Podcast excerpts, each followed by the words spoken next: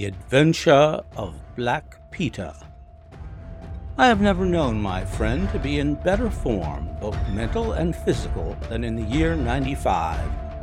His increasing fame had brought with it an immense practice, and I should be guilty of an indiscretion if I were even to hint at the identity of some of the illustrious clients who crossed our humble threshold in Baker Street. Holmes, however, like all great artists, lived for his art's sake, and save in the case of the Duke of Holderness, I have seldom known him claim any large reward for his inestimable services. So unworldly was he, or so capricious, that he frequently refused his help to the powerful and wealthy, where the problem made no appeal to his sympathies, while he would devote weeks of most intense application to the affairs of some humble client whose case presented those strange and dramatic qualities which appealed to his imagination and challenged his ingenuity.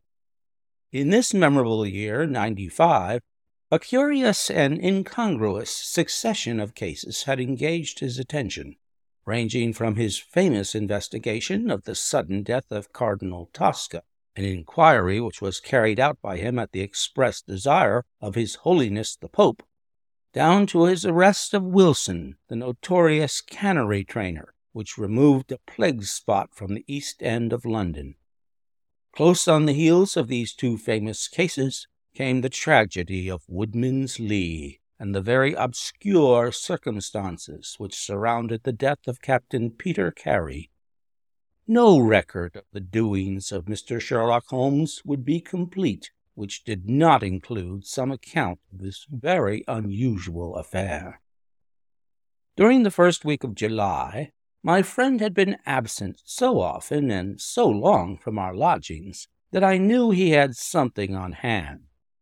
The fact that several rough looking men called during that time and inquired for Captain Basil made me understand that Holmes was working somewhere under one of the numerous disguises and names with which he concealed his own formidable identity. He had at least five small refuges in different parts of London in which he was able to change his personality. He said nothing of his business to me, and it was not my habit to force a confidence. The first positive sign which he gave me of the direction which his investigation was taking was an extraordinary one. He had gone out before breakfast, and I had and I had sat down to mine when he strode into the room, his hat upon his head, and a huge barb headed spear tucked like an umbrella under his arm. Good gracious, Holmes, I cried. You don't mean to say that you have been walking about London with that thing? I drove to the butcher's and back. The butcher's? And I return with an excellent appetite. There can be no question, my dear Watson, of the value of exercise before breakfast but I am prepared to bet that you will not guess the form that my exercise has taken. I will not attempt it. He chuckled as he poured out the coffee.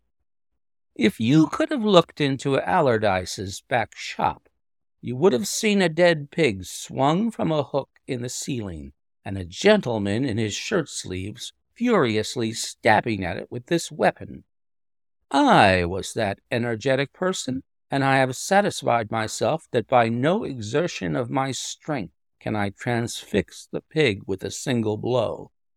Perhaps you would care to try. Not for worlds. But why are you doing this? Because it seemed to me to have an indirect bearing upon the mystery of Woodman's Lee. Ah, Hopkins, I got your wire last night. I have been expecting you. Come and join us.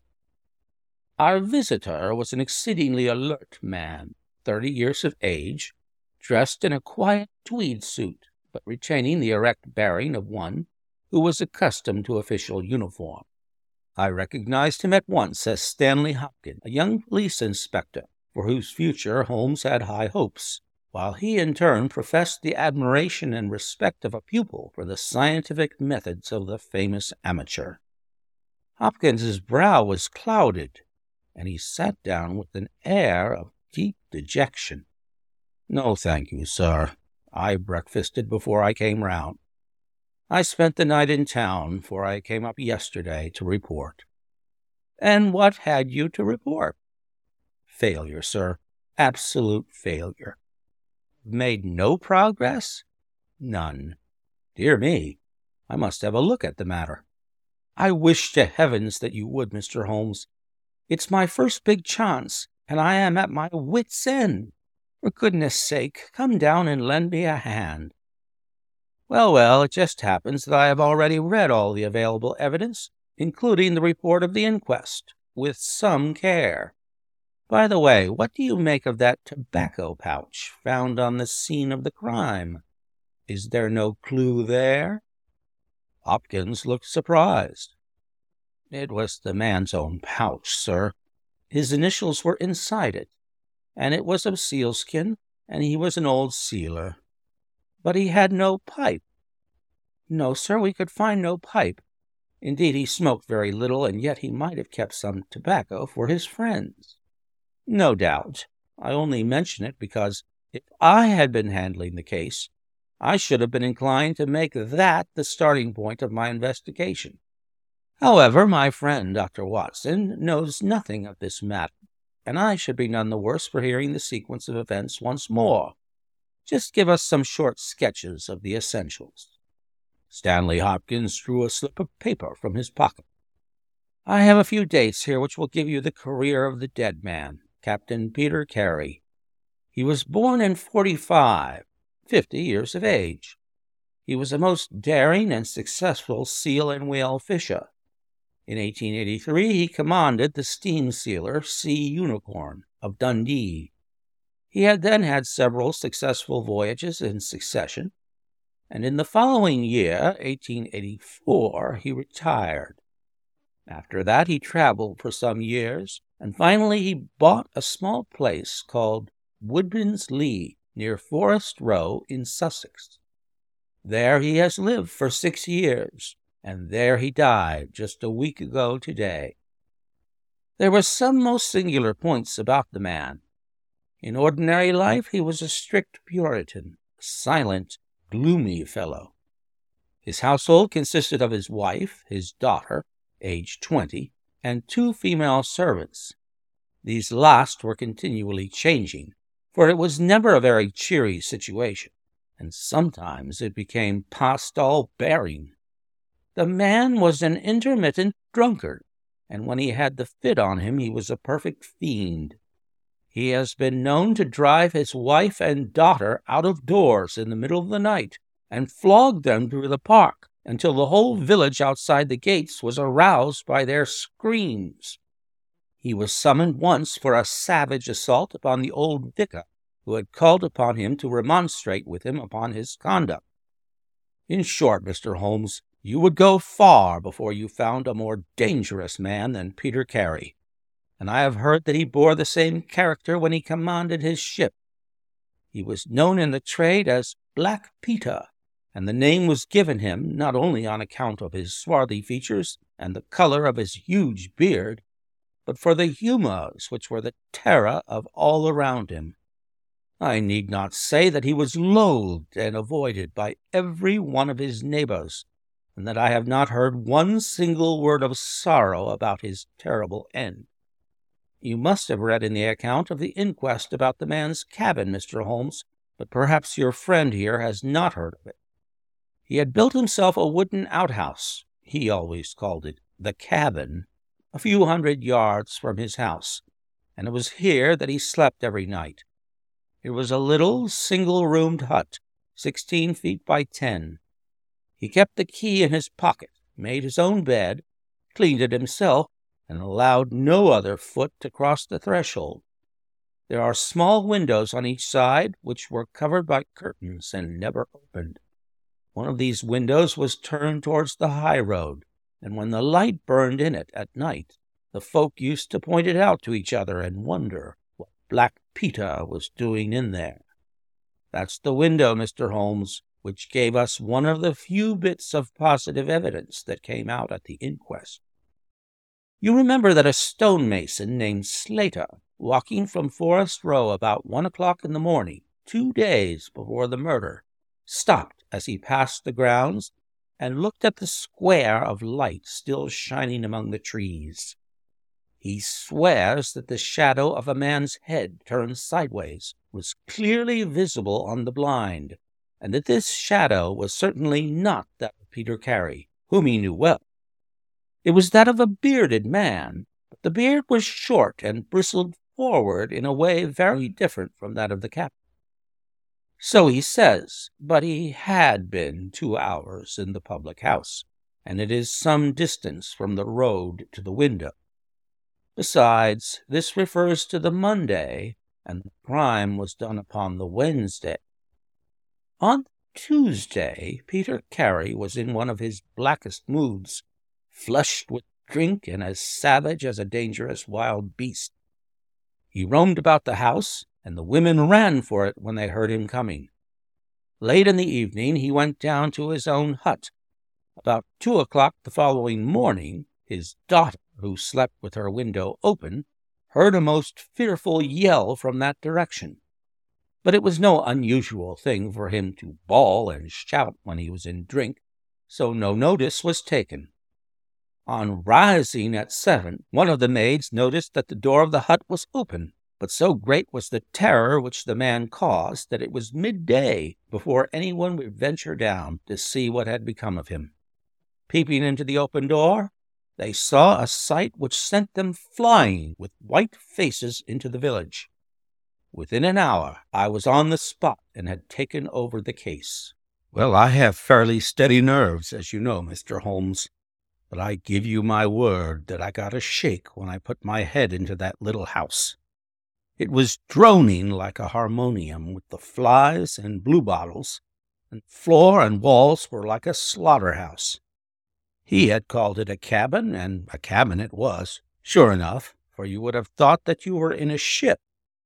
There was a bunk at one end, a sea chest, maps and charts, a picture of the sea unicorn, a line of log books on a shelf, all exactly as one would expect to find it in a captain's room.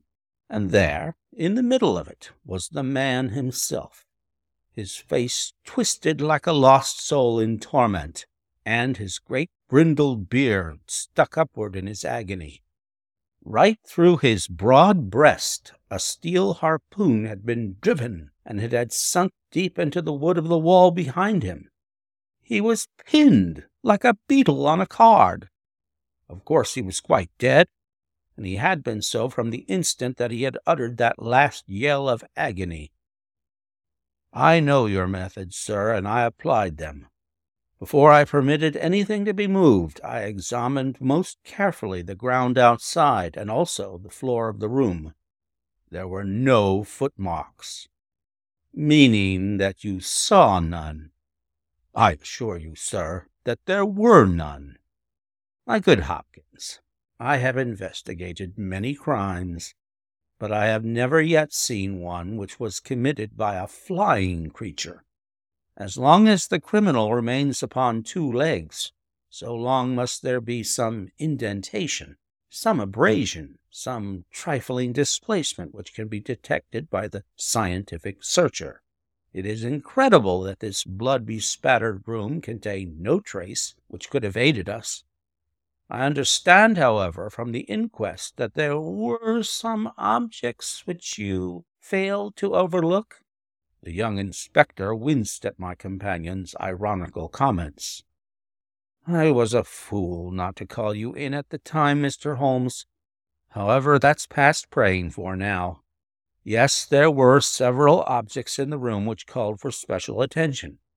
One was the harpoon with which the deed was committed. It had been snatched down from a rack on the wall. Two others remained there, and there was a vacant place for the third. On the stock was engraved SS Sea Unicorn Dundee. This seemed to establish that the crime had been done in a moment of fury, and that the murderer had seized the first weapon which came in his way. The fact that the crime was committed at two in the morning, and yet Peter Carey was fully dressed, suggested that he had an appointment with the murderer, which is borne out by the fact that a bottle of rum and two dirty glasses stood upon the table. Yes, said Holmes. I think that both inferences are permissible. Was there any other spirit but rum in the room? Yes, there was a tantalus containing brandy and whiskey on the sea chest. It is of no importance to us, however, since the decanters were full and it had therefore not been used. For all that, its presence has some significance, said Holmes. However, let us hear some more about the objects which do seem to you to bear upon the case. There was this tobacco pouch upon the table. What part of the table? It lay in the middle. It was, of course, sealskin, the straight haired skin, with a leather thong to bind it. Inside was PC on the flap. There was half an ounce of strong ship's tobacco in it. Excellent. What more? Stanley Hopkins drew from his pocket a drab covered notebook. The outside was rough and worn, leaves discolored. On the first page were written the initials J.H.N. and the date 1883. Holmes laid it on the table and examined it in his minute way, while Hopkins and I gazed over each shoulder. On the second page were the printed letters CPR, and then came several sheets of numbers. Another heading was Argentine, another Costa Rica, and another San Paulo, each with pages of signs and figures after it. What do you make of these? asked Holmes. They appear to be lists of stock exchange securities. I thought that JHN were the initials of a broker, and that CPR may have been his client. Try Canadian Pacific Railway, said Holmes. Stanley Hopkins swore between his teeth and struck his thigh with his clenched hand. What a fool I have been, he cried. Of course it is as you say. Then JHN are the only initials we have to solve. I have already examined the old stock exchange lists, and I can find no one in 1883, either in the house or among the outside brokers, whose initials correspond with these. Yet I feel that the clue is the most important one that I hold. You will admit, Mr. Holmes, that there is a possibility that these initials are those of the second person who was present. In other words, of the murderer. I would also urge that the introduction into the case of a document relating to large masses of valuable securities gives us for the first time some indication of a motive for the crime. Sherlock Holmes's face showed that he was thoroughly taken aback by this new development. I must admit both your points, said he. I confess that this notebook, which did not appear at the inquest, modifies any views which I may have formed. I had come to a theory of the crime in which I can find no place for this. Have you endeavored to trace any of the securities here mentioned? Inquiries are now being made at the offices but I fear that the complete register of the stockholders of these South American concerns is in South America, and that some weeks must elapse before we can trace the shares. Holmes had been examining the cover of the notebook with his magnifying lens. Surely there is some discoloration here, said he. Yes, sir, it is a blood stain. I told you that I picked the book off the floor. Was the blood stain above or below? On the side, next the boards. Which proves, of course, that the book was dropped after the crime was committed. Exactly, Mr. Holmes. I appreciated that point, and I conjectured that it was dropped by the murderer in his hurried flight. It lay near the door. I suppose that none of these securities have been found among the property of the dead man? No, sir. Have you any reason to suspect robbery? No, sir. Nothing seems to have been touched. Dear me, it is certainly a very interesting case. Then there was a knife, was there not? A sheath knife, still in its sheath. It lay at the feet of the dead man. Mrs. Carey has identified it as being her husband's property. Holmes was lost in thought for some time. Well, said he at last, I suppose I shall have to come out and have a look at it. Stanley Hopkins gave a cry of joy. Thank you, sir. That will indeed be a weight off my mind. Holmes shook his finger at the inspector. It would have been an easier task a week ago, said he. But even now my visit may not be entirely fruitless. Watson, if you can spare the time, I should be very glad of your company. If you will call a four wheeler, Hopkins, we shall be ready to start for Forest Row in a quarter of an hour. Alighting at the small wayside station, we drove for some miles through the remains of widespread woods, which were once part of that great forest which for so long held the Saxon invaders at bay, the impenetrable Weald, for sixty years bulwark of Britain. Vast sections of it have been cleared, for this is the seat of the first ironworks of the country, and the trees have been felled to smelt the ore. Now the richer fields of the north have absorbed the trade, and nothing save these ravaged groves and great scars in the earth show the work of the past. Here, in a clearing upon the green slope of a hill, stood a long, low stone house, approached by a curving drive running through the fields. Near the road, and surrounded on three sides by bushes, was a small outhouse, one window and the door facing in our direction. It was the scene of the murder. Stanley Hopkins led us first to the house, where he introduced us to a haggard, gray haired woman, the widow of the murdered man, whose gaunt and deep lined face, with the furtive look of terror in the depths of her red rimmed eyes, told of the years of hardship and ill usage which she had endured. With her was her daughter, a pale, fair haired girl, whose eyes blazed defiantly at us as she told us that she was glad that her father was dead, and that she blessed the hand which had struck him down. It was a terrible household that Black Peter Carey had made for himself, and it was with a sense of relief that we found ourselves in the sunlight again and making our way along a path which had been worn across the fields by the feet of the dead man. The outhouse was the simplest of dwellings, wooden walled, shingle roof, one window beside the door and one on the farther side. Stanley Hopkins drew the key from his pocket and stooped to the lock when he paused with a look of attention and surprise upon his face. Someone has been tampering with it, he said. There could be no doubt of the fact. The woodwork was cut, and the scratches showed white through the paint, as if they had been that instant. Holmes had been examining the window. Someone has tried to force this also, Whoever it was has failed to make his way in. He must have been a very poor burglar.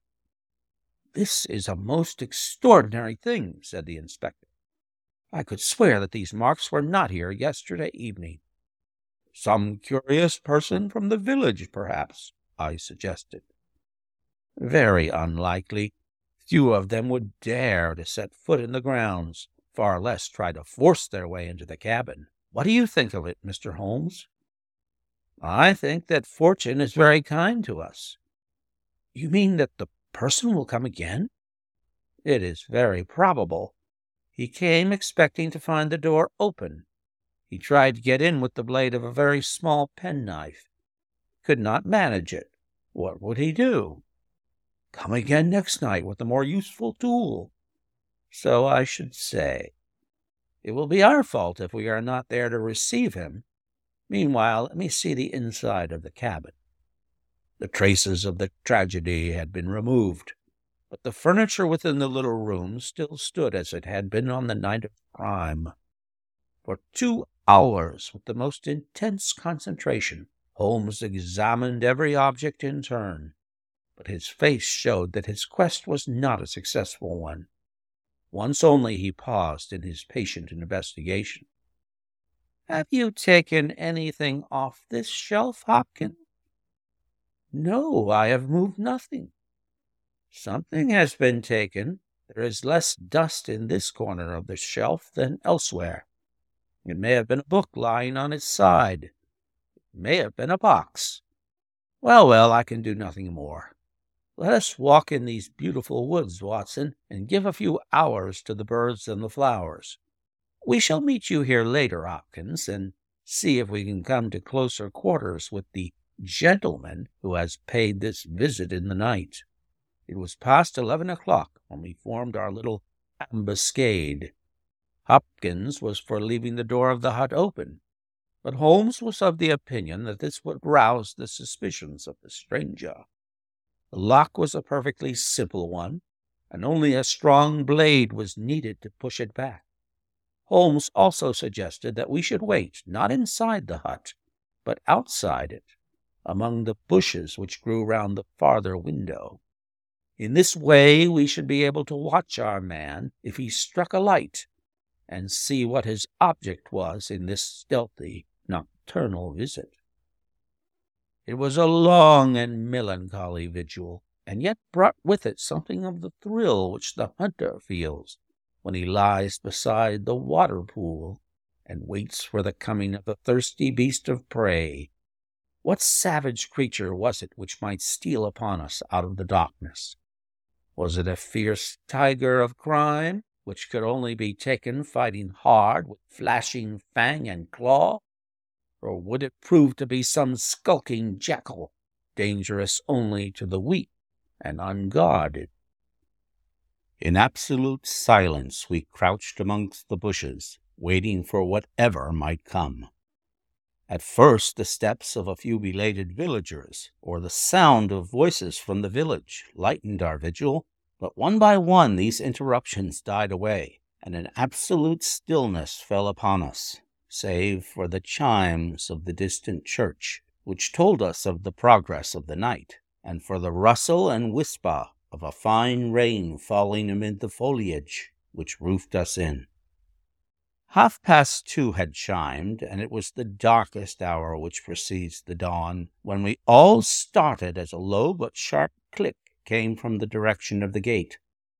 Some one had entered the drive, Again there was a long silence, and I had begun to fear that it was a false alarm when a stealthy step was heard upon the other side of the hut, and a moment later a metallic scraping and clinking. The man was trying to force the lock. This time his skill was greater, or his tool was better, for there was a sudden snap and the creak of the hinges. Then a match was struck, and next instant the steady light from a candle filled the interior of the hut. Through the gauze curtain our eyes were all riveted upon the scene within. The nocturnal visitor was a young man, frail and thin, with a black mustache which intensified the deadly pallor of his face. He could not have been much above twenty years of age. I have never seen any human being who appeared to be in such a pitiable fright, for his teeth were visibly chattering, and he was shaking in every limb.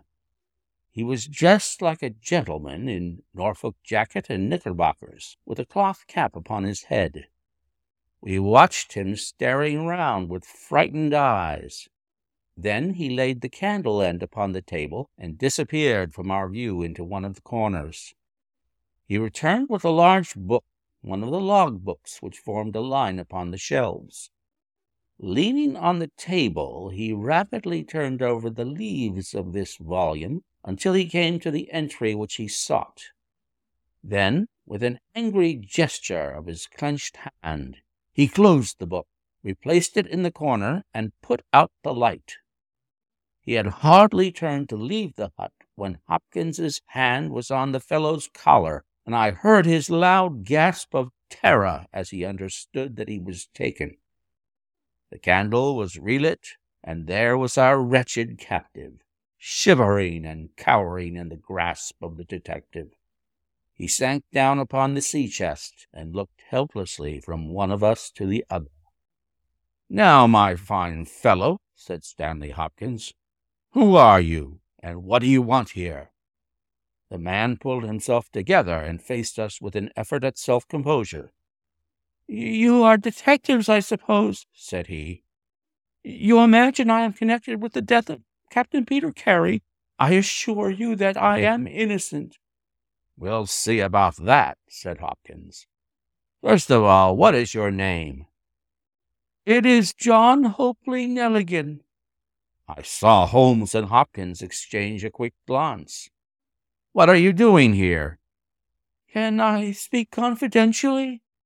No, certainly not. Well, why should I tell you?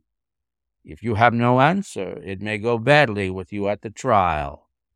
The young man winced. Well, I will tell you, he said. Why should I not? And yet I hate to think of this old scandal gaining a new lease of life. Did you ever hear of Dawson and Neligan? I could see from Hopkins's face that he never had, but Holmes was keenly interested. You mean the West Country bankers, said he. They failed for a million, ruined half the county families of Cornwall, and Neligan disappeared. Exactly. Neligan was my father. At Last we were getting something positive, and yet it seemed a long gap between an absconding banker and Captain Peter Carey pinned against the wall with one of his own harpoons.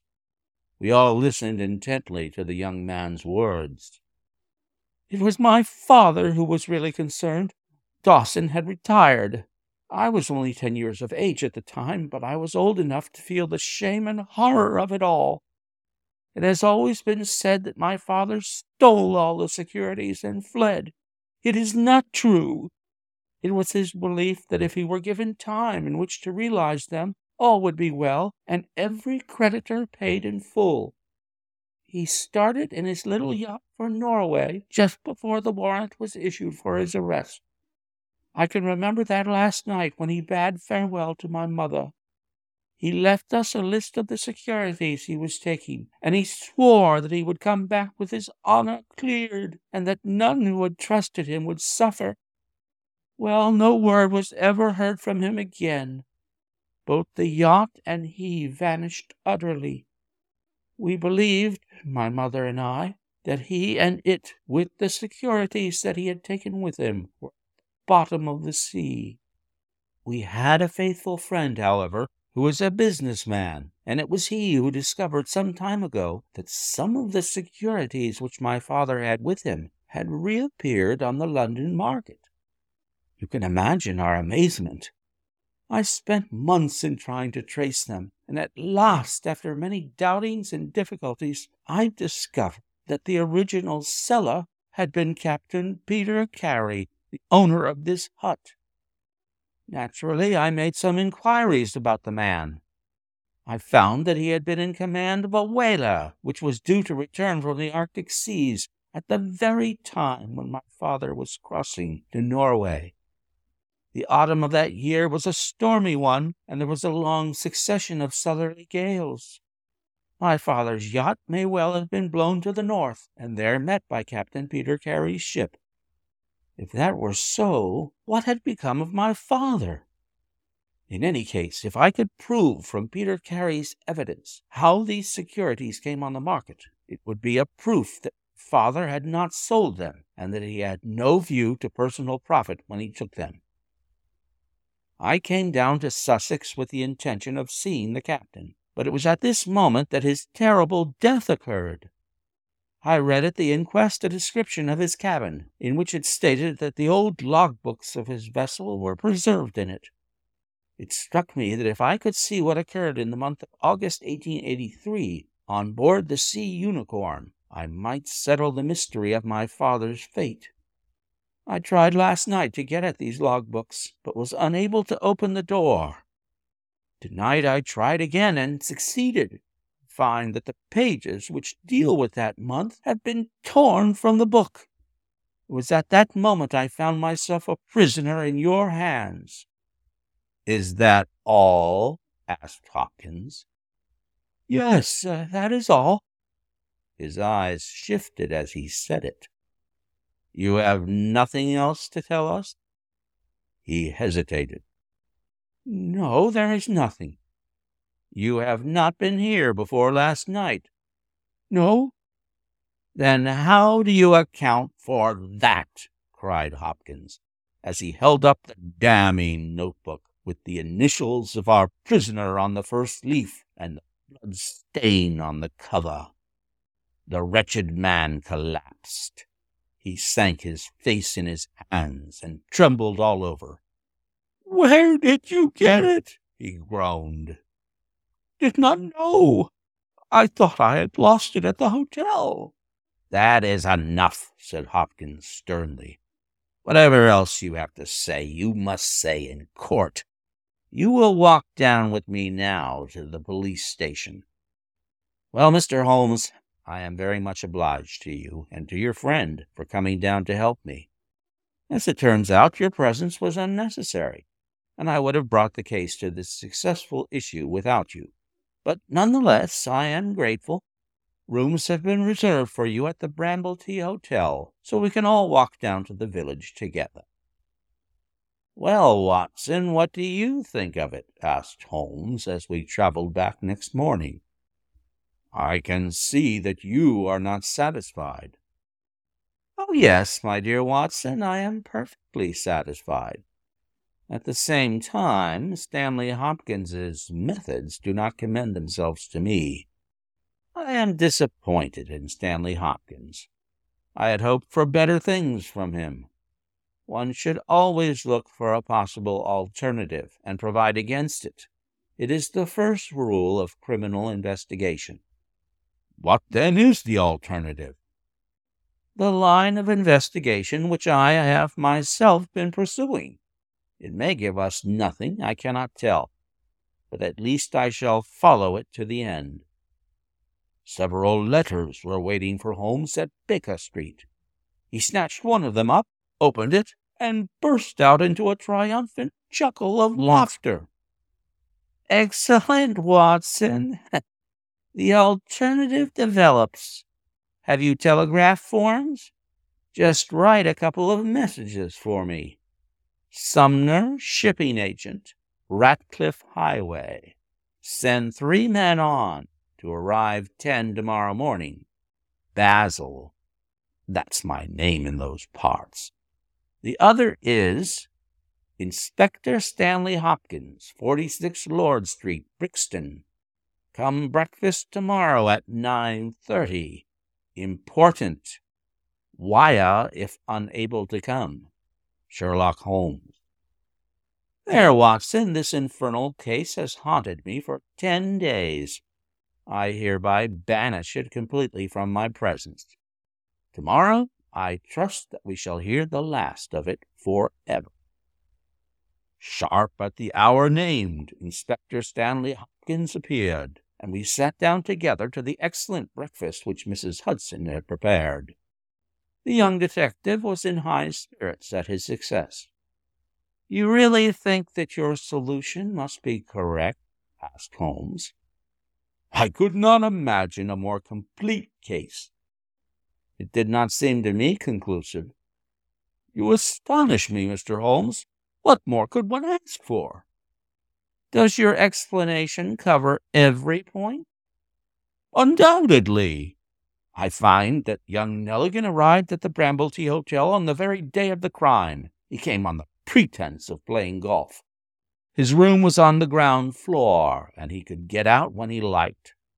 That very night he went down to Woodman's Lee, saw Peter Carey at the hut, quarreled with him, and killed him with the harpoon. Then Horrified by what he had done, he fled out of the hut, dropping the notebook which he had brought with him in order to question Peter Carey about these different securities. You may have observed that some of them were marked with ticks, and the others, the great majority, were not. Those which are ticked have been traced on the London market, but the others, presumably, were still in the possession of Carey, and young Neligan, according to his own account, was anxious to recover them in order to do the right thing by his father's creditors. After his flight, he did not dare to approach the hut again for some time, but at last he forced himself to do so in order to obtain the information which he needed. Surely that is all simple and obvious. Holmes smiled and shook his head. It seems to me to have only one drawback, Hopkins, and that is that it is intrinsically impossible. Have you tried to drive a harpoon through a body? No. Tut tut, my dear sir, you must really pay attention to these details. My friend Watson could tell you that I spent a whole morning in that exercise. It is no easy matter and requires a strong and practiced arm. But this blow was delivered with such violence that the head of the weapon sank deep into the wall. Do you imagine that this anemic youth was capable of so frightful an assault? Is he the man who hobnobbed in rum and water with Black Peter in the dead of the night? Was it his profile that was seen on the blind two nights before? No, no, Hopkins. It is another and more formidable person for whom we must seek. The detective's face had grown longer and longer during Holmes's speech. His hopes and his ambitions were all crumbling about him, but he would not abandon his position without a struggle. You can't deny that Neligan was present that night, Mr. Holmes. The book will prove that. I fancy that I have evidence enough to satisfy a jury, even if you are able to pick a hole in it. Besides, Mr. Holmes, I have laid my hand upon my man. As to this terrible person of yours, where is he? I rather fancy that he is on the stair, said Holmes serenely. I think, Watson, that you would do well to put that revolver where you can reach it. He rose and laid a written paper upon a side table. Now we are ready, said he. There had been some talking in gruff voices outside, and now Mrs. Hudson opened the door to say that there were three men inquiring for Captain Basil. Show them in, one by one, said Holmes. The first who entered was a little Ribston Pippin of a man, with ruddy cheeks and fluffy white side whiskers. Holmes had drawn a letter from his pocket. What name? he asked. James Lancaster. I am sorry, Lancaster, but the berth is full. Here is half a sovereign for your trouble. Just step into this room and wait there for a few minutes. The second man was a long, dried up creature with lank hair and sallow cheeks.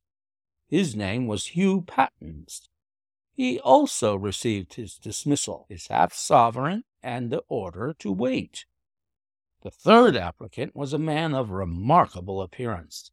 A fierce, bulldog face was framed in a tangle of hair and beard, and two bold dark eyes gleamed behind the cover of thick, tufted, overhung eyebrows.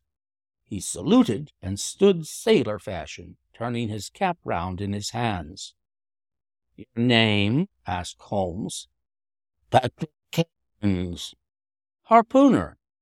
Yes, sir. Twenty six voyages. Dundee, I suppose. Yes, sir. And ready to start with an exploring ship? Yes, sir. What wages? Eight pounds a month. Could you start at once? As soon as I get my kit. Have you your papers? Yes, sir. He took a sheaf of worn and greasy forms from his pocket. Holmes glanced over them and returned them. You are just the man I want, said he. Here's the agreement on the side table. If you sign it, the whole matter will be settled. The seaman lurched across the room and took up the pen. Shall I sign here? he asked, stooping over the table. Holmes leaned over his shoulder and passed both hands over his neck. This will do, said he. I heard a click of steel and a bellow like an enraged bull. The next instant, Holmes and the seaman were rolling on the ground together. He was a man of such gigantic strength that even with the handcuffs which Holmes had so deftly fastened upon his wrists, he would have very quickly overpowered my friend had Hopkins and I not rushed to his rescue. Only when I pressed the cold muzzle of the revolver to his temple did he at last understand that resistance was vain. We lashed his ankles with cord and rose breathless from the struggle. I must really apologize, Hopkins, said Sherlock Holmes. I fear that the scrambled eggs are cold. However, you will enjoy the rest of your breakfast all the better, will you not, for the thought that you have brought your case to a triumphant conclusion? Stanley Hopkins was speechless with amazement. I don't know what to say, Mr. Holmes, he blurted out at last, with a very red face. It seems to me that I have been making a fool of myself from the beginning. I understand now what I should never have forgotten that I am the pupil and you are the master. Even now I see what you have done, but I don't know how you did it or what it signifies. Well, well, said Holmes good humoredly, we all learn by experience, and your lesson this time is that you should never lose sight of the alternative. You were so absorbed in young Neligan that you could not spare a thought to Patrick Cairns, the true murderer of Peter Carey. The hoarse voice of the seaman broke in on our conversation. See here, mister, said he. I make no complaint of being manhandled in this fashion, but I would have you call things by their right names. You say I murdered Peter Carey. I say I killed Peter Carey, and there's all the difference. Maybe you don't believe what I say. Maybe you think I'm just slinging you a yarn. Not at all, said Holmes. Let us hear what you have to say. It's soon told, and by the Lord, every word of it is true. I knew Black Peter. When he pulled out his knife, I whipped a harpoon through him sharp, for I knew that it was him or me. That's how he died. You can call it murder. Anyhow, I'd as soon die with a rope round my neck as with Black Peter's knife in my heart. How came you there? asked Holmes.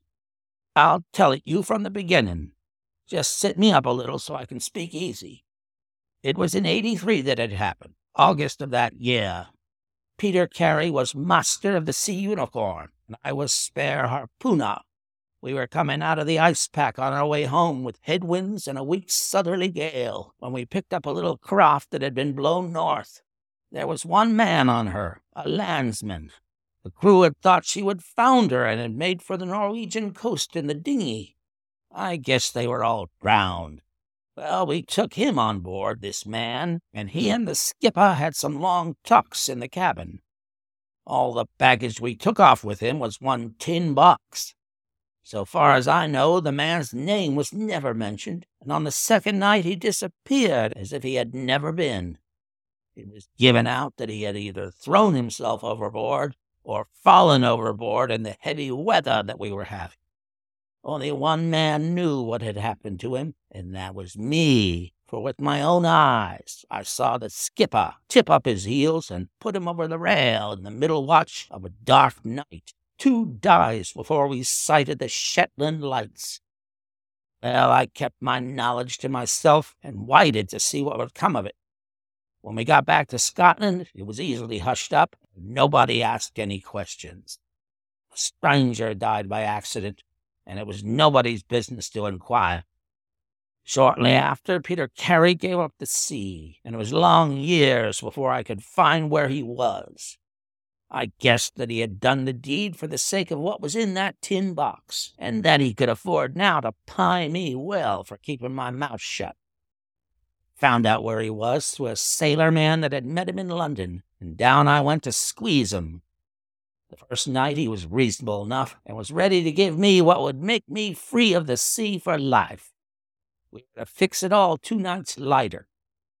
Came, I found him three parts drunk and in a vile temper.